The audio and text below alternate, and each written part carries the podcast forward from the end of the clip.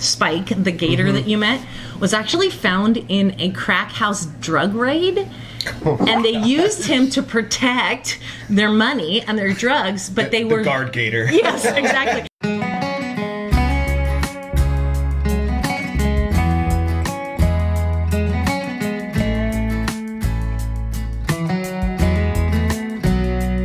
Welcome to the Wilderness Wonders Podcast, Episode 3. Today we have two very special guests with us Anita Wolf and Kenny Elvin. Both individuals are veteran falconers and wonderful people to chat with. Anita has spent most of her life educating and working with birds of prey, and Kenny is an amazing, experienced, and passionate falconer. This episode was brought to you by Mike's Falconry. On your next purchase of $50 or more, use the code WILDERNESS, W I L D E R N E S S, and you can get 5% off your order. So, without further ado, let's get right into it. All right, well, welcome to the Wilderness Wonders podcast. Uh, I am actually visiting uh, from Utah. I'm visiting California. We're here in uh, Paso Robles, and uh, pretty darn close to where I grew up. Uh, and I grew up in Pismo Beach area, which is only like 40 miles from here. Yeah. Um, gorgeous, gorgeous area. We just had a really fun morning, uh, flying a couple Harrises, and uh, just flew the uh, oh, Lan- shoot, Lanner Lanner. Lanner. I keep wanting to say Yeah. Saker Falcon. Yeah. the Lanner Falcon. That was really, really fun to see. How about you two go ahead and introduce yourselves first, um, and then we'll kind of go from there. So, um, my name is Anita Wolf. Been a falconer for 32 years now, and um, absolutely love flying birds. It's like my happy place. It's awesome. Awesome. Cool. How about you? Yeah, I'm Kenny Elvin. Um, this is my just getting into my 18th year doing falconry. I love to fly. Um, you know, love to hunt. Um, I've had a bunch of birds that I fly every day, and I've got a a, a nutty bunch of, of birds. So Well, when I walked in, you had a brand new Harris. Well, Yeah. new to you. Yeah. Somebody gave me a Harris hawk. Yeah. somebody found a Rescue. Har- found a Harris's hawk, and and uh, she looked pretty good. Uh, she looked pretty comfortable on your She fist. too. calmed right down. She got me yesterday, Oh, and then today she footed me like, you know, swiped past me like 15 times, you know, connected up enough to give me a little bit of something to think about. but, you know, I mean, you know, yeah, she's, she's calm. Um, so, what was the first thing that uh, I guess started your falconry journey, or, or started you interested either in wildlife or animals? Um, what led you to the point that you're at now? So, I actually, ever since I was a little kid, wanted to work with animals, wanted to be a veterinarian, then realized that that is a lot of school, and I don't, not particularly fond of school. Um, went to an exotic animal training school, and that led me to my first job training North American animals for a stage show at the San Diego Wild Animal Park, and my boss was a falconer, and I didn't have a lot of interest in working with birds. And he said to me, Anita, you need to become a falconer. And I'm like, well, I don't know. And he goes, no, it'll look good on your resume. I'm like, okay, why not? So he got me started on my journey, and I had no idea the impact it would take in my life. You know, now that I'm not doing wildlife education in schools, I only do falconry. I do abatement and I do falconry school, teach, just get people up close to raptors because it's, I love seeing that face they make the first time the bird lands on their glove. It's, it's fantastic. It's a, it's this kind of really fun magic moment. That's probably actually where we first met was when you were doing your your animal education, and we didn't even realize it. Um, uh, you ran or did- you started Zoo to You. you Yep. here, um, and and you traveled all over like San Luis Obispo County. Did you go further than that? Yeah, we would go two hours from here. So Okay. all the way up to almost to San Jose, down to um, Santa Barbara, Bakersfield, Visalia, that whole middle part of the state, which really wasn't covered as far as wildlife education goes. There were other wildlife education companies, but nobody was covering the central part of the Yeah. state. So we kind of like just stepped You were able in. to just kind of capitalize Yeah. on that. You didn't have a whole lot of competition. That's yeah, awesome. it was, it worked out really well for us. That's for sure. Uh, my my most uh, memorable moment seeing the Zoo to You program when I was uh, probably about ten or twelve, somewhere in there. Um, I saw you guys a couple times, but I do remember you having the alligator. It may have been your lap. I, I'm pretty. Sh- I think it was you, but I'm not 100 percent sure. Um, you sat him down. You're talking about the gator, and it just takes a giant piss into the in, in, into the grass, and, and and that for some reason stuck in my mind. Um, We always say there's Yeah. nothing better than when an animal goes to the bathroom in front of the kids because they lose their minds. I don't know why we love it. I, I don't so know. weird. But it's it's such an incredible teachable moment. And I think that that was the time that we realized that we needed to keep our hand over the um, opening of the alligator so he wouldn't do that on stage. Although it made an impression Mm-hmm. Yeah, on you, it- so it maybe. Well, it became so memorable, and I think that that was the first time I got that close to an alligator ever. And that was when I was just barely starting to really fall in love with reptiles and snakes, and and so y y that memory did play a part into my love for animals and wildlife. See, and So yeah, So you're our, you're you're my one. We always joke that you, of all the people that you educate, you just need one to follow through. So here you are. You're my Yeah, there you one. So yeah, you definitely assisted in helping me really, you know, fall in love with with with animals like that. What was what was it like running that that show? Because you started it yourself. How'd you get? How did you start it and then keep it going? You It, know? uh, it, yeah, that was tough. We started off. It was um, myself, my roommate in college, and um, my boyfriend at the time, who turned into my husband. Now my husband, because he's no longer my husband. But um, we just we felt this need to teach kids, and so what we decided is we put the whole corporation together, got our nonprofit status. Luckily, we had this land here, so we were able to build here, and um, thank God for the support of our parents because I don't know how we would have been able to do it, but um, we just started rescuing animals and using those animals to educate with like Spike, the gator that you met, was actually found in a crack house drug raid.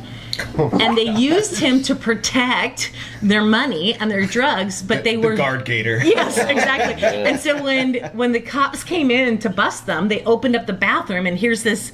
You know, at that time he was four feet long, and they immediately shut the door, called us up, and said, "Um, can you come get this gator?" And man. this is prior to um, Crocodile Dundee and um, Yeah. and you know Steve Irwin. So we just kind of jumped in there and grabbed him and pulled him out, and they all made a big wide berth around us as we walked the gator out. So Spike, as his name is, um, is now six and a half feet long, and gosh, He's still kicking, huh? he's still kicking. They live a long time. I know. And- so awesome. He's an amazing gator. Like I, we really lucked out with him. He's very calm. He lets kids touch him, and we always say if you get to touch something, the impression is so much deeper. Mm-hmm. So Yeah, uh, the thing that you let us touch um, was the chinchilla. The And that was my first experience with the chinchilla as well. They're Like so how, How soft they were and learning how they, they bathe in ash and things like that. I- I- like that, just that one show at the birthday party, uh, the information has stuck with me through all those years. Or at least some, I retained some of it. Even even with the porcupine, talking about the serrated barbs. One got stuck in. I, one actually got stuck in your shirt even Yeah. while you were doing the show. we actually do that on So- purpose. oh, that, that was a that was a little uh, Spoiler. gag. Yeah. oh, Yeah. now I'm so disappointed. Uh, I do it That's so backstage. cool. I, I shove one in my shirt and then I hold it. do, you, do you still run the run the show or? I don't. Um, it's actually my daughter and my ex-husband that run it now. With, Okay. It's huge. I mean, they we actually absorbed two other wildlife education companies, and so um, we have one facility in, or they have one facility in Sacramento, and then one down in Los Angeles. So we're serving awesome. almost all of California. It's pretty amazing. That is amazing. That that has grown. That's kind of my dream as well to be able to um, start an education program, and and we've been working with some. Uh, um, reptile programs in Utah. It's a little bit more competitive, though. You It got, is. you- yeah, you got you got lucky. Um, did you involve your birds of prey in that program as well? Actually, my first falconry bird, which Mm-hmm. was my red tail, um, we would fly over the kids in the shows. And funny is, we would, on our way to the show, we would stop in a field, hunt the red tail, and usually catch something, or we'd do it on the way back, but then we'd always include that bird in the show. And watching kids as this bird is like just barely going over their heads, it was always awesome. Um, but then we started acquiring more um, displaced ones, you know, ones that were injured, couldn't be released. Yeah. And um, so it became a little bit more intense, and we actually started doing just a bird of prey program, and you know, just about raptors, and it was one of the best received programs we ever did, which kind of surprised me. I think one of the reasons why you know, like these these bird shows do so well, or or why people love them so much, I think it's because it's it's the most it's the it's the easiest wildlife that you can find on your own. Um, birds of prey stand out, and they hang out. Most of them hang out right in the open. And it's so easy to spot them and find them in the wild. Um, think- just just down your road, I saw at least four red tails come.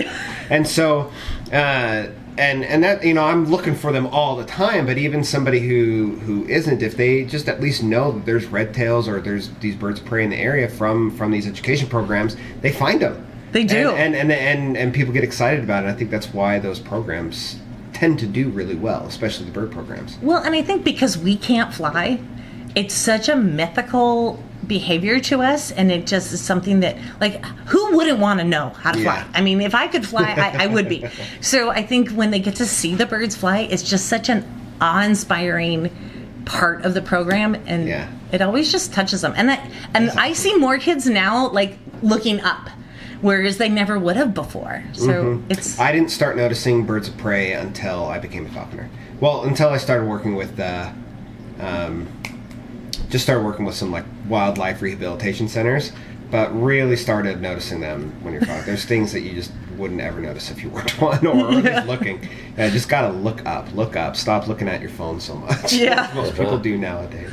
Yeah. Um, now, how about you? How'd you start uh, getting into into falconry? I lived, story? yeah, I lived out in the hills most of my life. Um, you know, outside of suburbia, not not real wild. Um, but I started catching frogs, and we had uh, horses, and then you know uh, started catching lizards. Always had dogs. Um, and then a group of my friends shifted from catching lizards and snakes to talking about doing falconry. And then uh, later on, I just went, oh, okay, I can do this. And started.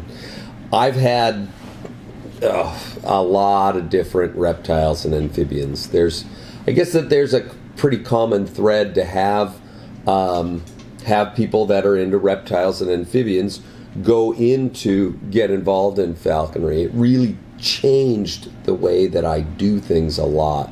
I've always had dogs.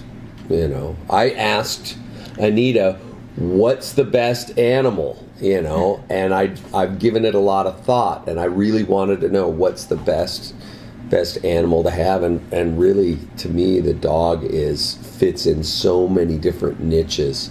Um, so adding falconry, you know, you're using similar training stuff. And now you've got a dog and a bird, and you're out in the field. all working together. Yeah. it's it's amazing to see when uh, all those animals kind of click and they just. Don't know, they just figure it out, and then, and, Hmm? Yeah. and and they all enjoy their time out there. Uh, what what kind of caught your interest into like reptiles at first?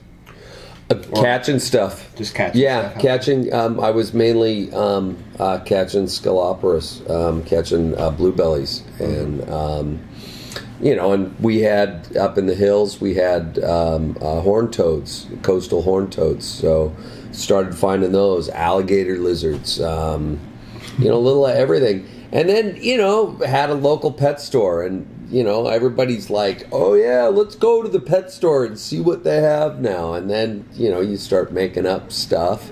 Back in the day, you could buy spider monkeys, you could buy chinchillas, you could yeah. um, you know, I I used to have mice as pets, but I would have a mouse for about a week because I'd be carrying it around and stick it in my pocket and then start doing other stuff and the mouse would either you- escape or yeah. wouldn't make it. Well, when you when you start getting reptiles and snakes, every mouse you get doesn't last too long. Oh, that's true. That's true.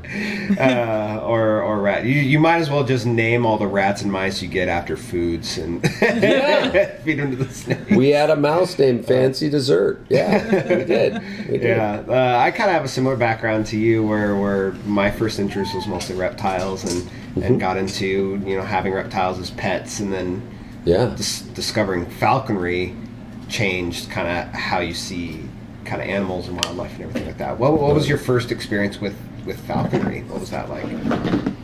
um Well, I started. Uh, one of my old classmates. They were doing falconry. Um, in uh, uh, one of the guys I hooked up with was um, when we were in uh, third and fourth grade. Started studying falconry underneath the falconer, um, and then it started really hitting home around eighth grade.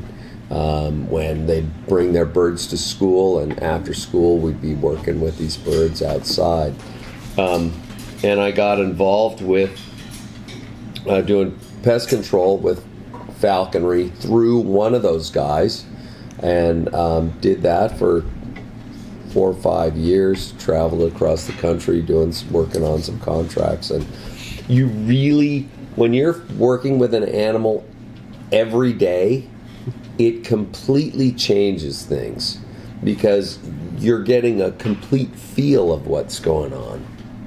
Absolutely. I, I uh, when you got an animal with you, I always feel like there's like one additional, you know, living thing that you're caring about, and Yeah. and that's all constantly on your mind if they're doing okay or they're doing the right thing or or Right. making sure they are set up how they, they need to be.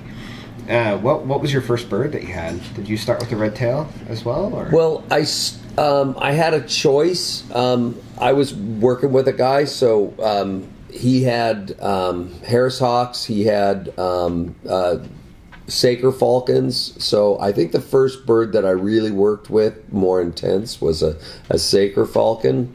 Um, and then when I got my license, finally took the test and got my license, I got a kestrel. I trapped a kestrel. I'd actually trapped a couple that I'd worked with. Um, you know, when we're in the field, we're doing stuff and they get caught in traps. So you're automatically, oh yeah, I got another one.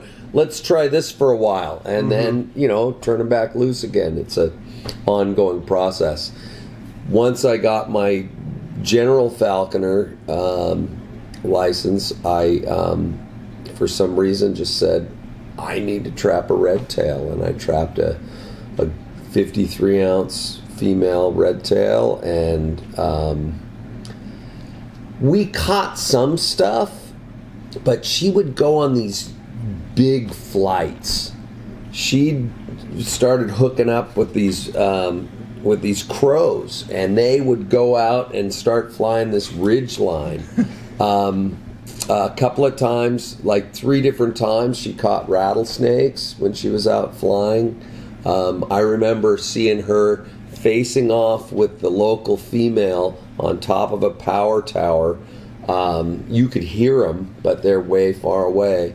And she had the rattlesnake in her talons.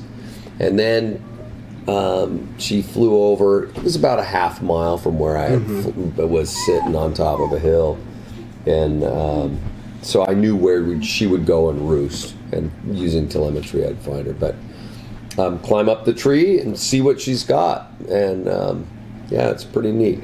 Thankfully, I haven't had to run into any rattlesnakes yet. At least um, here, you get you get the diamondbacks all year round, and we're Yeah, we're- we're most of the year. Oregonensis, um, Crotalus, yeah, Trying Viridis, the green name. one. Yeah, Yeah, yeah. I The, can't remember the common name. it's like a Yeah. Oregon rattlesnake, but Yeah. Mm-hmm. coastal rattlesnake. It's not as big as a diamondback. Yeah, yeah, and and uh, where where I live, we get the uh, Great Basin rattlesnakes. They don't get very big either. Mm-hmm. Uh, thankfully, we haven't had a run with them, but my hawks grabbed a few like racers, you know, and then Oh, and some of those small snakes, and um, it's it's really funny when you're trying to out you're out trying to hawk, you know, rabbits, or you're out trying to hawk. Um, some squirrels, you know, whatever it is that you're going after. And it's funny when the when the birds get distracted by all the little things you didn't want them to get distracted by. Right, they stop and eat a mouse on Yeah, the way. on the you way, know. and you're like, oh, oh, well. okay. yeah. cool, that was so exciting. Well, Maybe a that's why. I've never flown kestrels.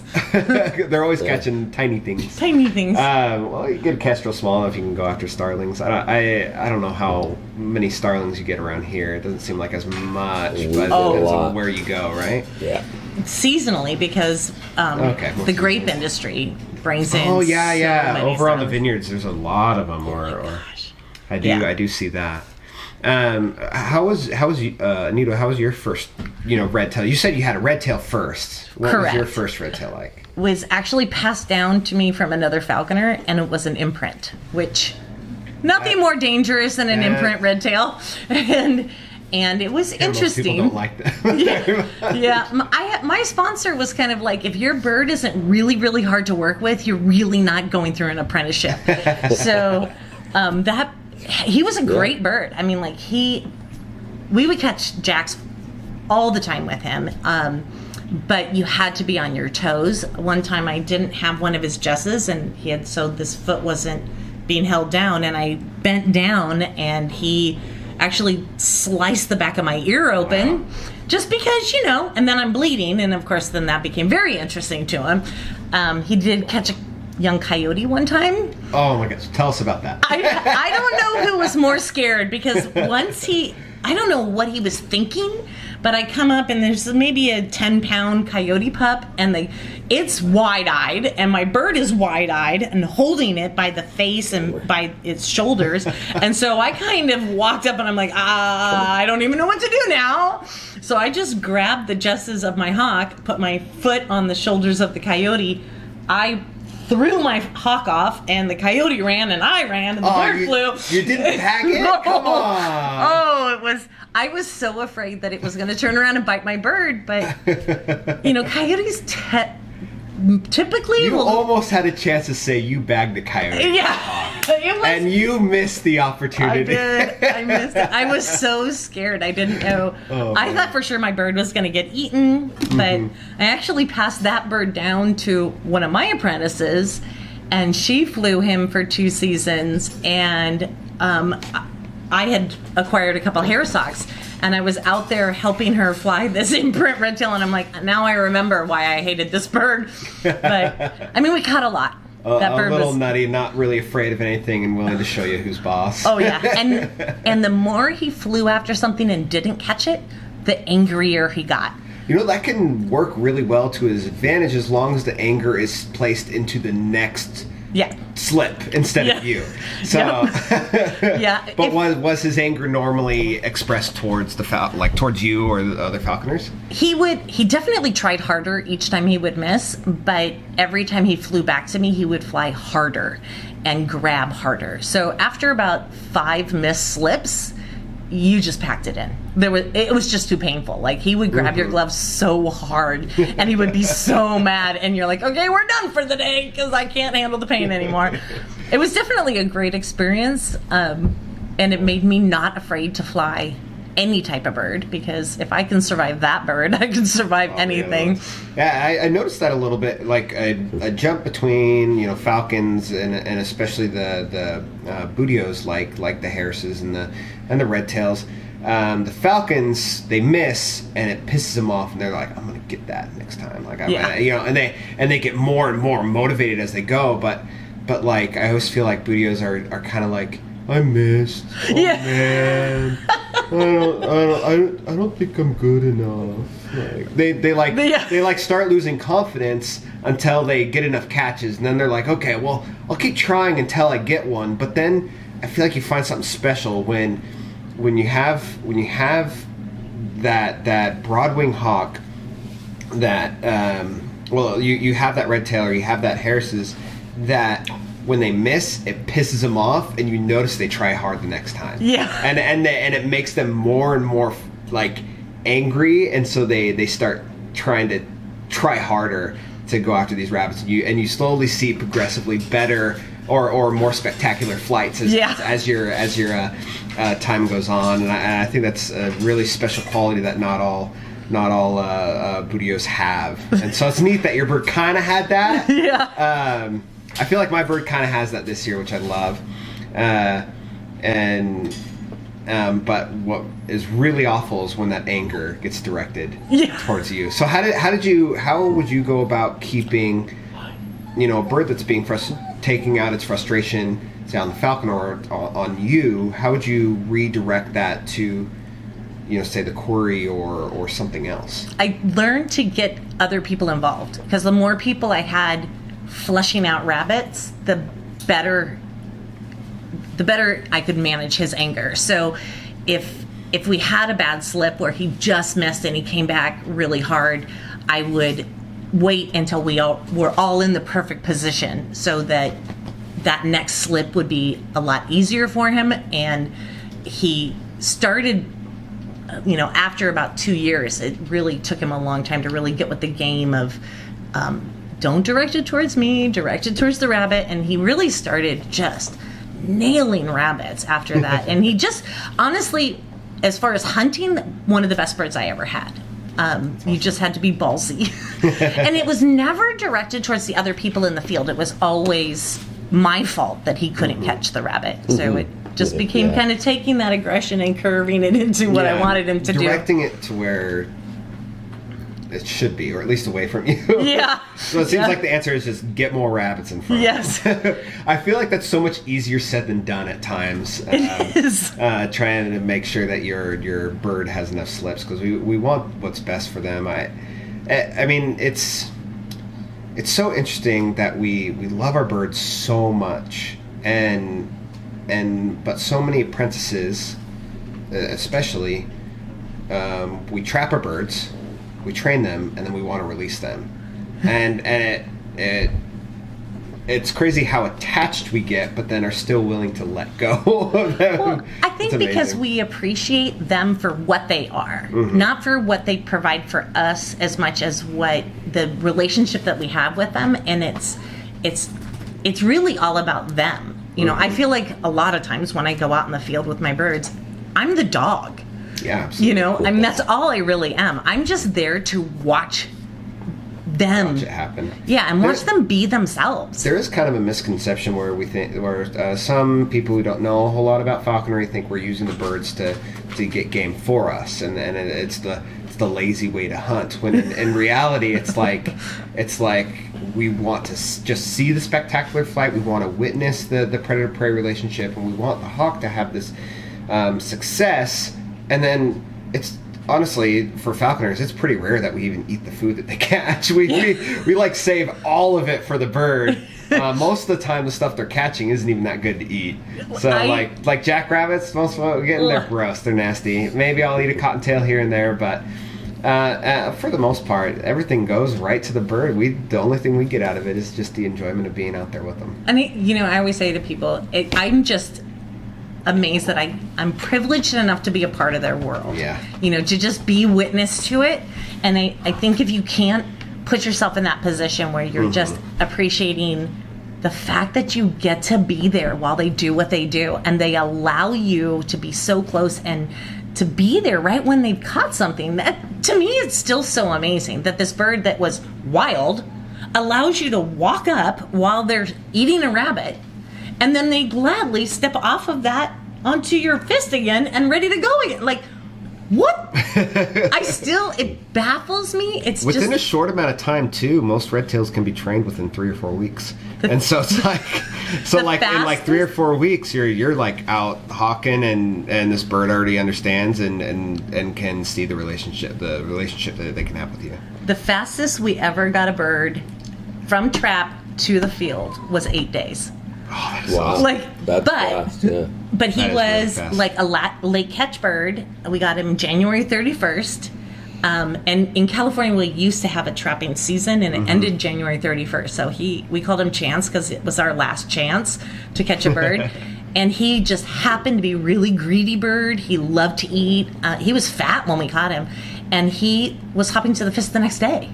Wow. So it was like, That is fast. yeah, he was like one of the best birds Nor- we've ever trained. normally, when you capture a bird fat, it always takes them nearly a week to hop to the fist. Yeah, he was. It was just one of those weird circumstances where everything fell into place, and we were out in the field, uh, probably about four weeks after we trapped him, and he um, he ended up just taking off, and so we, you know, we lost him, which was fine because he knew exactly what he was doing. Yeah, it, it happens. That's the kind of beauty part about I think not using telemetry or GPS is you're giving the bird the opportunity to leave, and if it if it leaves and doesn't want to come back, it's gone. It's gone. Yeah, and and it's their natural habitat, and you just got to trust and hope that they know what they're doing, and they'll be able to you know survive the rest of their the rest of their life, and and hope that what the time that they spent with you was sufficient to Yeah. help them out through the rest of their days.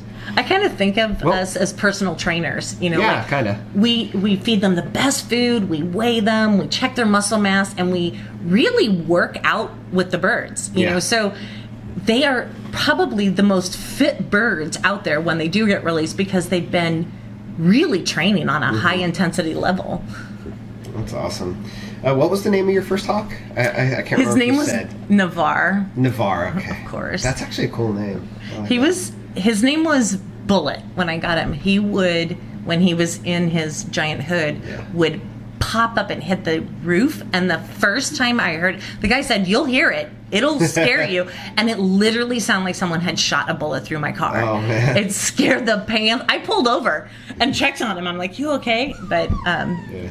he yeah, he became Navarre he was And- good Awesome. So, what are you guys mostly flying flying now? I'll, I'll have you go first. I've been flying a Lanner Falcon for about seven, eight years now. I'm flying a bird that Anita had. We traded because my peregrine was being too noisy and I couldn't deal with it. so um, I, I flew another one for about a little over six years, um, and and he got eaten. So he flew off and got eaten by red tails. So Oh, really? yeah. I haven't heard very many stories of the the of red tails getting falcons. Normally, normally I hear eagles getting them. I think he flew right into her. You know, I seriously do. Um, I, you know, I followed her, followed the signal around.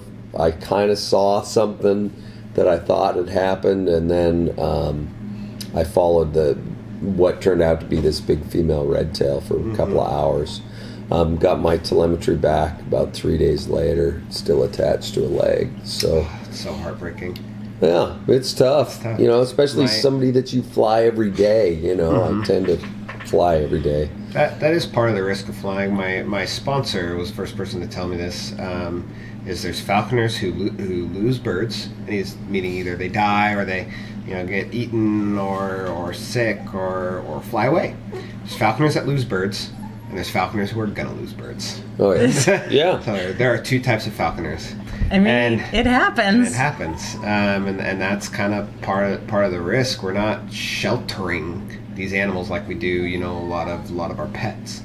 Um, they're out in the wild, e- exposed to many of the same risks that a lot of these other wild animals are exposed to. Right. Um, but that that is that is super super unfortunate, uh, and it seems Yeah, like the, the longer you fly falcons, the more often it happens. yeah Right. Well, a falcon's a more dynamic animal. Yeah. And um, and they fly big. You know, it's Mm-hmm. it's all while they're up in the air flying around. Mm-hmm. Um, you know, I've flown. I don't know how many peregrines now. Um, I had a, a, a hybrid, a Barbary cross with a Saker Falcon, Mm-hmm. male Barbary Saker that I flew for about six years. That was just would follow my truck around wherever I'd you know I'd get around and be on a site, start driving around, and she would she'd fly around, and as soon as she wanted some food, she'd um, cross back and forth in front of my truck. I'd get out, lure flyer a couple of times, and um, give her a leg, put her back up again. She could be out for four hours easy. Um, if I wanted to catch something with her, um, just uh, kind of ignore her, put her up for about an hour, and she'd take something. She'd take you find a pigeon or a Yeah, or usually- anything that you could flush. yeah, all kinds of stuff. Um, and yeah, she caught a lot of game. That was fun. Um, and then What was flying. that falcon's name? Uh, that was um, uh, Vegas. Vegas. Yeah, she was. It was. There's all these birds that are just like the pinnacle experience that you have. Um, you know, and and she was really, really an interesting, uh, fun one to fly. Um, a lot of these jobs that I'm working, uh, they're more suited to Harris hawks. You put a bird up, have it sitting around somewhere, maybe follow you around, you know, flushing game with them. So You, you said jobs. What jobs are you are you doing that involves birds of prey? I've worked on landfills. I do some um, industrial work. Um, worked on vineyards. Vineyards falcons work better, um, but uh, Lots of vineyards here in California. yeah. Lots of vineyards. And tons and tons and Yeah. tons and tons. I was just They're involved in a really neat project where um, uh, the city was getting ready to remove some second growth timber, and they didn't want to have any nesting birds there. So I started at the end of January and finished up in uh, my part of the project in uh, July, where I was flying. We would put these platforms up in these trees about 180 foot up, and so we would climb and rappel and call the birds up um, to us. And we were mainly using Harris Hawks. That's awesome. Uh, for for those who are listening and, and don't know, but th this uh, uh, type of job is called abatement, and it's it's using a, uh, a bird of prey uh, to basically just humanely scare off the pests. Um, all the all the pest birds like seagulls or, or starlings or or anything else that might be in the area and, and and just the presence of a bird of prey flying around in the area will typically scare off most any smaller bird. Um, but it, it's a great you know humane way to go about it instead of like using poisons or loud noises or a lot of stuff doesn't even work very well. And then come to find out that abatement ends up working better than all of it and it saves most companies way more money doing it that way. We actually do cost analysis mm-hmm. of how much like crop they're losing or how much product they're losing and how much it's going to cost for us to come in. And it's amazing that it's cheaper to mm-hmm. have a falconer on staff with a you know variety of birds. But and the funny part is is especially harris hawks it almost becomes like this game to them. Um, my harris hawk likes to fly when a seagull's flying across, he'll kind of fly behind a tree and then come out at the last second, and you'll actually hear the seagull scream. And then he flies back to me and wiggles his butt like, "Yeah, I did." You know, he thinks it's the funniest thing in the world. He's also learned to flip upside down and punch him in the chest Oh, with his so feet cool. closed, and it's hilarious to watch. I actually saw that uh, something like that coming in on um, uh, toward like through Santa Maria. There's kind of these rolling hills you travel through, and I saw this uh, red-tailed hawk, two harrier, uh, two um, harriers, um, and this red-tailed hawk flips upside down and hits the harrier in the belly, and and and the harrier loses its balance in the air, and they pick back up, and they're having this scuffle in the middle of this and i'm like oh man i wish i had a camera. Um, or, or at least a lens good enough to capture some of those moments. It- it's in it's uh, you think that you when you see them working with a human you think that like oh they do this because we taught them that no they do it in the wild all the time Yeah, they do. like, like they're just doing what they do best And because we're providing them with shelter and veterinary care and everything, Mm-hmm. they I think their personalities really kind of come out and Mm-hmm. they start figuring out fun ways to do things. You know, uh, especially I think especially Harris Hawks are just efficient yeah, they're yeah, just kind of or they're goofy, you know, Yeah. and people don't really attribute personalities like that to birds, but I think every single bird we fly has a different personality and Definitely, out of all the all the you know hawks out there, it's it does feel like Harris's have like the most kind of outgoing personalities. They they just do a lot of goofy, funny things that are just so dorky, and and you kind of go, why? Why? why are you doing that? It's so weird. And and I mean, part of it is because they're like you know the most social you know bird of prey out there. Um, and and it, almost feels like a a Harris's acts like a like a like a baby or, or a juvenile's life, and then but like red tails, they'll kind of have that goofy dorky stage early, and then they get they get serious. Yeah, they do. and, and so um, uh, it's really neat seeing the personalities between each one and, and notice how certain personalities will work better for different um, uh, for different you know situations. You could have a bird better for abatement, and then another one better for rabbits, and another. uh, It could all be the same species, but just because of you know their size, their skill, or personality, they're going after vast or and doing vastly different things. Well, we were just talking. I have two Harris hawks that are brothers, and not only do they look different, one of them's very clean looking and he's really dark, and the other one looks. He always looks like he just came out of the shower. I like. he always has feathers out of place, and he's much more adventurous. He likes to do big flights, where his brother is very focused, and it's for two brothers to be so vastly different from each other, you would never know that they were related because Yeah. they're so different from each other. And they're both really fun. It's just different scenarios for each bird seems to work. That is, uh, yeah, it, it's it's great and it's cool finding those those personalities that work, uh, you know, uh, really really well. Not every single bird is going to be a good falconry bird. There are some that just have a more difficult time with it, but uh, given the time and patience, you can usually find something for them. Yeah. yeah. Yeah, a lot. I think a lot more of the the, the success of a certain bird is more placed on the falconer than so much the the the, the, the bird itself, the raptor itself. I think it's a crapshoot. You know, I'm really, um, you know, I've had I've had you some can falcons that didn't work very well for me, and Sometimes that happens. and as I understand, the the easiest thing is is trade it off to somebody else because it's a new environment. The bird could work out well with Or somebody, somebody else. else. So somebody else could have a personality that just clicks really well with the personality of the, of the Right. bird. Um, and I feel like there's people out there that have just this natural affinity with animals. Somehow, they Yeah. any animal they get, it that animal loves them, and you don't know why. You know, I, I actually had a female Harris hawk that I tried flying. I worked with her. I, we just didn't mesh. And I really felt like she wasn't this great bird. I ended up giving her to another falconer, and he loves her. Mm-hmm. Like, loves her. And they work so well together. And I'm so glad that I decided to not keep trying, but rather pass her off to somebody else Yeah. and see how it worked out for them. Yeah, that's that's a that's a cool option. And well, and then if it if it really isn't working out, if you have a wild caught bird, just release it. Just let it go. See ya. uh, oh, by the way, if you guys are listening and you hear some rustling around, uh, there is a hyacinth macaw sitting right next to us. What's her name? His name is Magic. Magic. So, hyacinth macaw named Magic. He's playing in uh, the newspaper. Um, so he's making a little bit of noise, and the dogs are begging, uh, are under the table begging for our attention. yeah.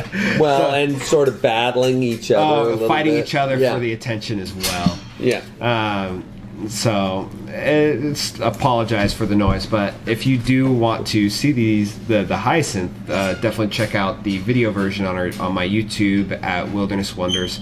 Um, you'll you'll see the hyacinth messing around, and it's a big old bird. He's making a funny face right now. Look at that. Are you goofy? He's being a goofball. He is. He's very I playful. love I love hyacinth macaws. the hyacinth macaws are the, the largest um, um, uh, macaw, well, parrot species, and so it's- it's cool that we we got one sitting right here. and they don't breed well in Mm-hmm. captivity, so there's very few people that actually breed them. I was, Mm-hmm. he was given to me, like he was. A, What? yeah, I know. you know, there's people who dream their whole life to have a hyacinth and can't find one. You have one given to you. I I used to joke with a friend of mine who bred birds. I said, one day I'm gonna have a hyacinth and it's gonna be free. And she's like, oh right, Anita, that'll never happen. Oh yeah, it did. It happened. Yeah. Hi. Hi, he's talking now. You good Hello. boy.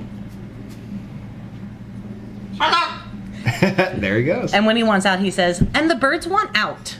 okay. See?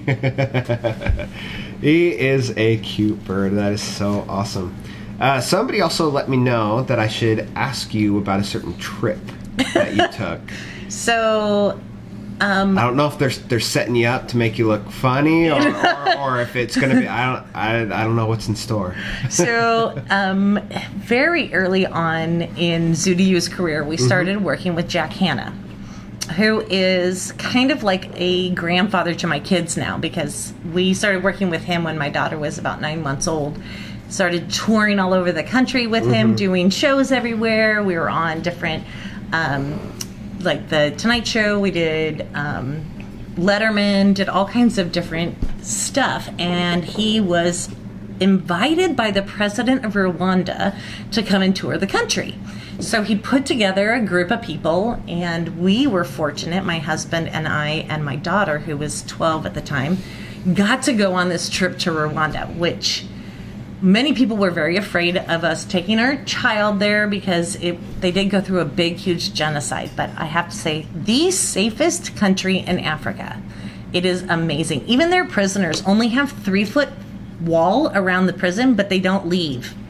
It's weird, but it's a beautiful country, and we got to tour all over. And of course, everywhere we went, because we were asked by the president, um, every hotel that we arrived at, every place that we went, there would be people dancing and serving us drinks and doing all this stuff. And I didn't really think about it at the time until a friend of mine went to Rwanda, and I'm like, "Isn't it great how everywhere you go, people dance for you?" And she goes, "No, Anita." That was because you were with Jack. but we actually got to go out into this lake that is bordered by Tanzania, and there's an elephant that lives in this lake. And big, humongous bull elephant, and this tribe of pygmies Oh, he's making noise. that um, that lived there in Tanzania. We went on a boat. We actually bought a boat, Yeah. had it shipped there so we could go out on this lake. And we went and met the elephant, and he was way out in the water. And this guy with a banana leaf and a yam, and he swims out there to this big bull elephant. And the bull elephant's name is Mutwale. And he's sitting there waving the elephant in like it's a big 747. He's like, Mutwale, Mutwale. And then he starts swimming as fast as he can back for shore. And here comes this elephant out of the water. And we're talking and we're filming because he had his whole film crew there. And I turn around and there's my 12 year old daughter petting the tongue of this big bull elephant. And I'm like, I'm gonna lose my child on this trip. I just know I'm. And so I told her after that, I said, okay, when we see wild animals, make sure that one of the guys that with, was with us, his name is Ernie. I said, make sure Ernie goes first, and you always be behind Ernie because Ernie's slow. so, but it- Actually, uh, I'm in the middle of reading a book you might know, um, but it's called The Elephant Whisperer. Have yes, that one? Yes. Oh my gosh, I was I was listening to it on the drive on the drive here, um, and they're such incredible animals. Uh, from what at least I've seen so far among you know all the animal kingdom, the most emotional animals other than humans tend to be elephants. Yes. Um, I, it sounds like you agree. I do. Uh, I, don't- I don't know how many other people agree. If you think there's a, a an emotion, a more you know emotional species um, out there and can express it like elephants can, Well, the fact let that us know. they, the Uh, that they will more, go but- to graveyards and mourn over Oh, yeah.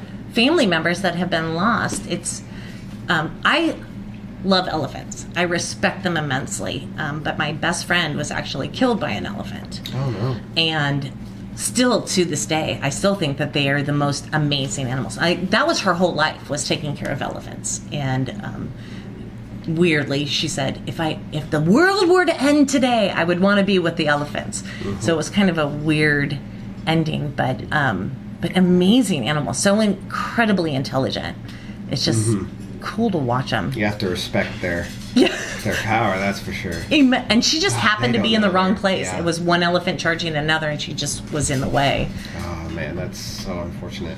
Yeah. Uh, I, uh, I mean, uh, there are many, many um, well dedicated people who have been a part of conservation, education, who have been.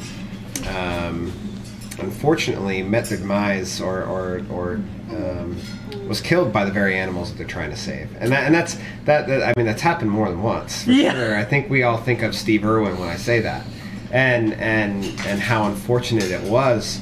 Uh,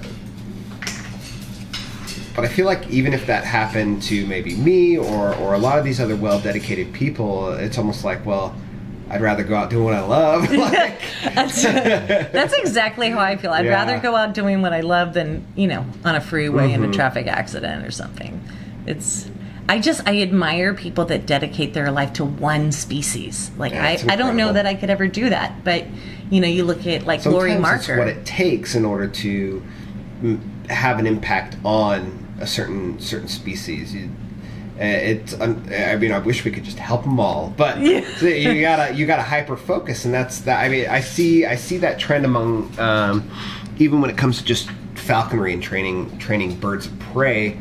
A lot of falconers tend to hyper focus into, into one or two species. Um, I noticed that you've got just a ton of Harrises. Eh, Would you consider that your like your focus? they they are definitely my favorite.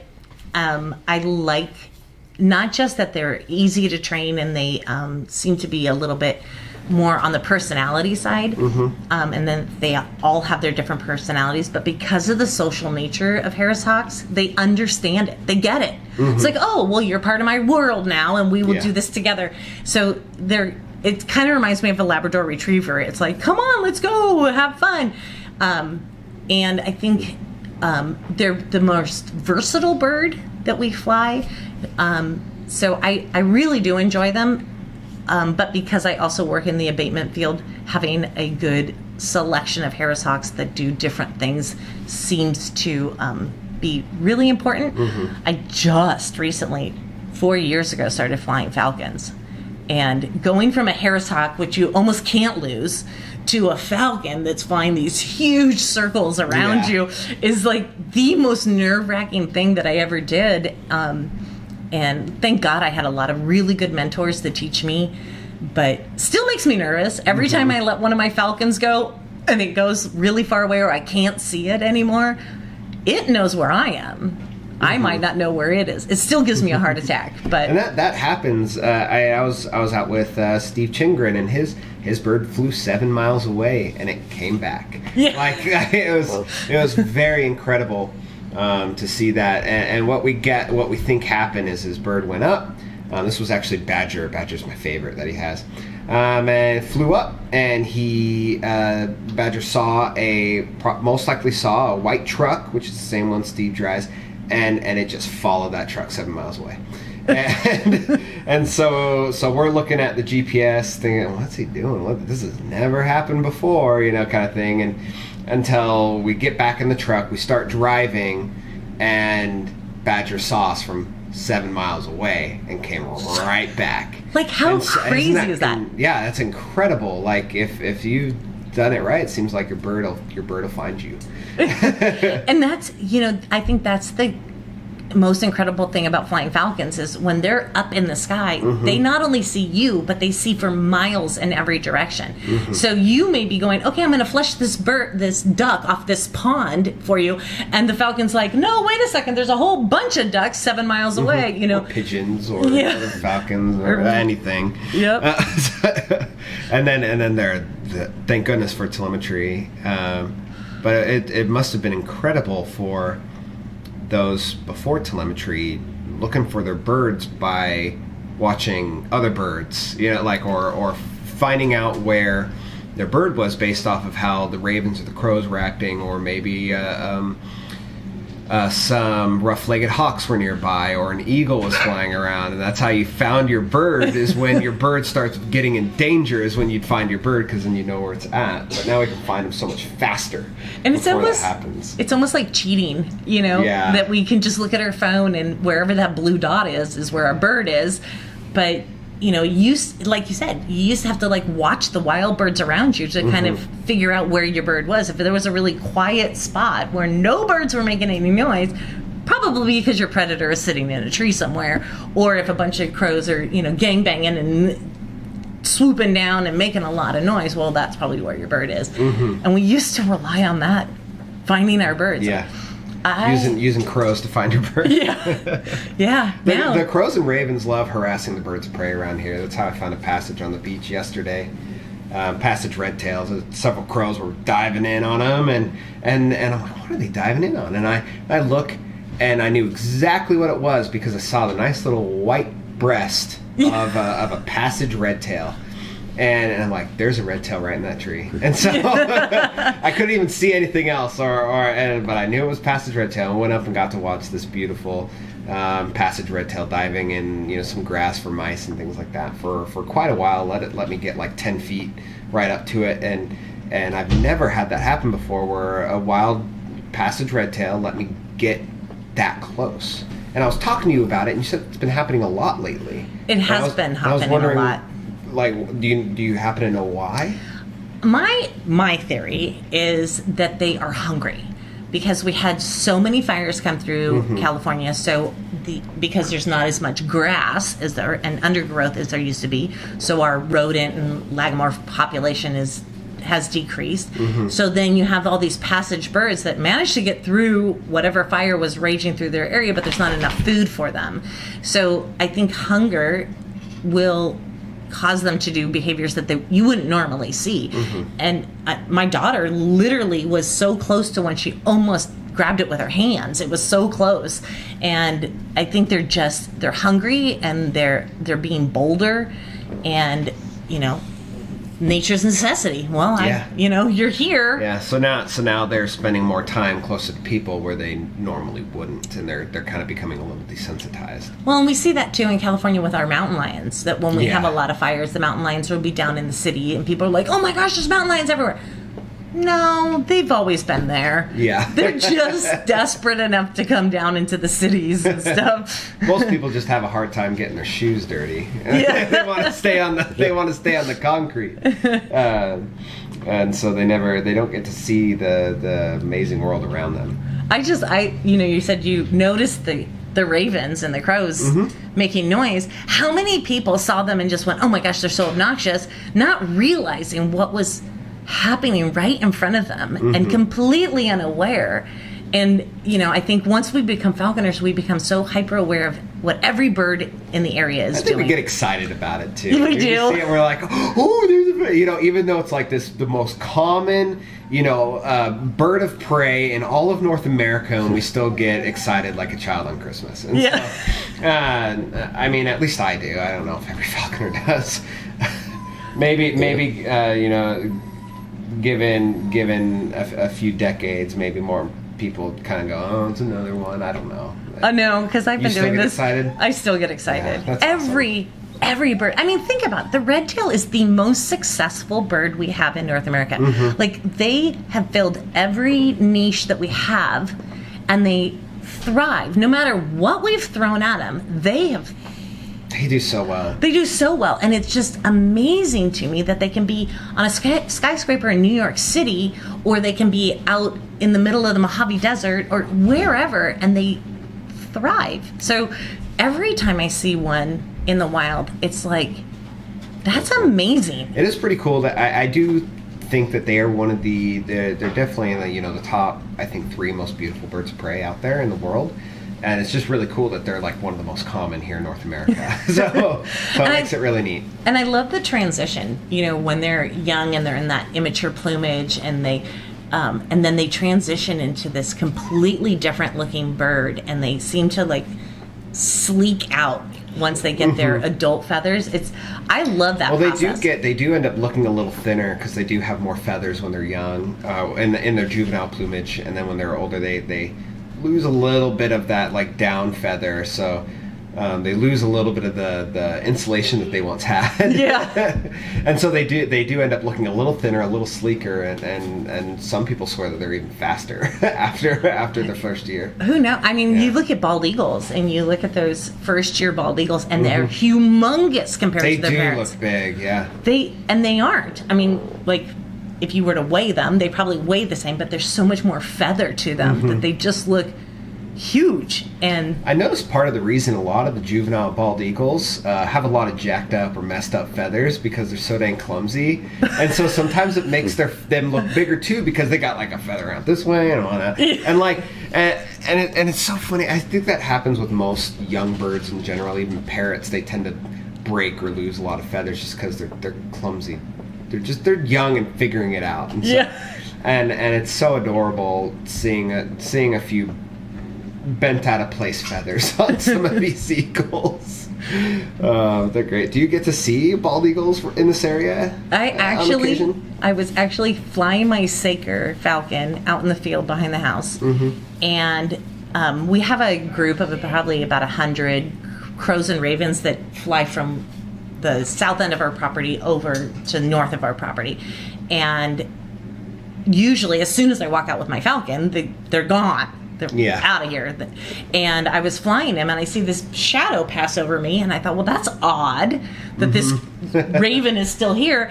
And then he does it. He flies by me, does a nice pass, and he's my falcon's flying up to do a little dive back at me again. And as I look up at him, I realize it's a bald eagle flying over and he's turning towards my Saker Falcon. And so I called him down, and even as he was on the ground, just before I picked him up, that bald eagle was in a dive coming straight at him. And it wasn't until I picked him up and had him on my glove that he veered off and took off. And scary because a bald eagle will most definitely try to take him out of the sky. But yeah, we see them um, definitely during the migration they come through. Okay. Awesome. And I I tend to see them mostly through uh, like December through February. They kind of come and hang out near Utah Lake, and they they love that area for catching fish and everything like that. And and we've been able to see like six on one tree before, and it is pretty pretty cool uh, sight to see. Uh, and and and out in the sagebrush desert, we do find um, see bald eagles and golden eagles out there. When you see one, you're just kind of like, eh, let's let's be done for today. you know? Yep. um, and, and the red tails, you don't have as much of a risk because normally they don't fly away enough to, to make that that eagle brave enough to come down. Uh, but you know, there's the, that one time they fly too far, and, and then your your hawk's gone, which is which can be an un, unfortunate. Uh, but uh, we're roughly running out of time. Um, but one last question I want to ask both of you actually. What has been one of your most memorable falconry moments? Like one, that one time that just kind of stuck with you? It can, I mean, it can be either be a cool story or, or a bird that's always, you always kind of, your mind always comes back to. Um, what's kind of that moment that you're like, man, this is why I love falconry. This is why I practice falconry. You know, one time I was out flying my um, first male Harris hawk, and he was young, um, and he was flying with his brother, but he went into this just barreling down this hill one time, and I'm looking, trying to see what he's seen, and he caught this big, huge jackrabbit all by himself, and he was so proud of himself and. I just remember coming down on it, and he was standing on this jackrabbit, and it was one of those pivotal moments where you realize that these birds are capable of so much more than we give them credit for it. For you know, a 600 gram bird to catch a four pound jack, that's that's just crazy.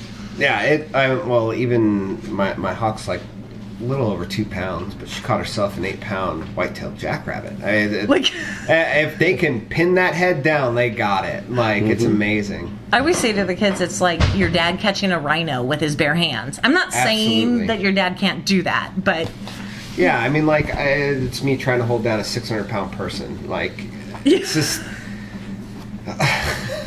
they're Uh, amazing. yeah, it's amazing that they're able to do that and can figure out a way to hold down an animal like that. Um, but it is hilarious when a hawk grabs onto a jackrabbit and they just go for a rodeo ride. and that's always entertaining to see. that is. Yeah. How about you? What's been kind of your your like? There's so many this. moments. There's so many things. Well, I, I love lure flying Share- a bird. share a few, share a I love um, lure flying a bird um, and hunting with a falcon because they go out and do such a dynamic thing, and you have to really watch. You have to stay really focused.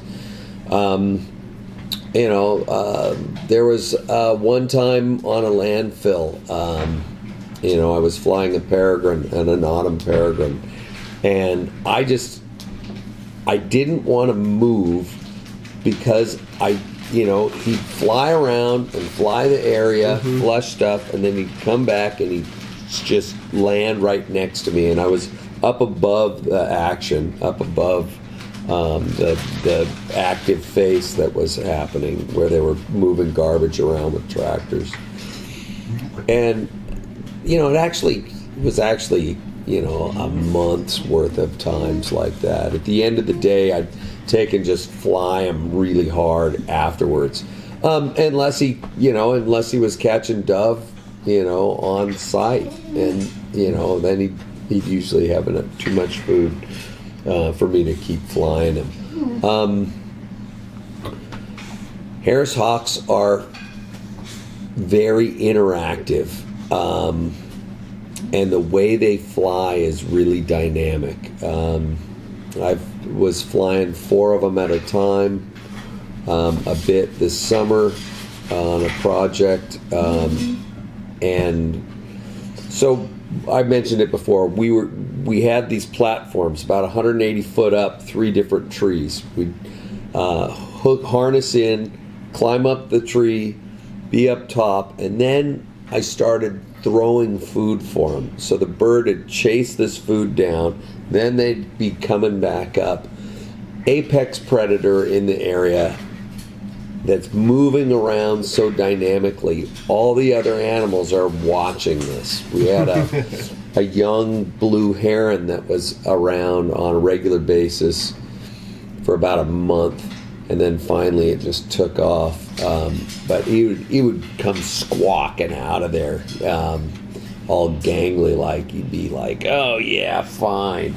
So, but that's what we were there to do was just to keep keep these trees clear of uh, uh, birds for when they were gonna when they removed some of the trees sec- second growth timbers. Um, you know, if you've got something like a, a parrot that comes over and you know you're talking on your phone, knocks into you just to get your attention. um, I I had a, a starling um, that we got from I pulled from a nest at about two weeks. You hand feed them for about three or four days, and then they're self feeding and thermoregulating. They can regulate their own temperature. You don't have to keep them warm anymore.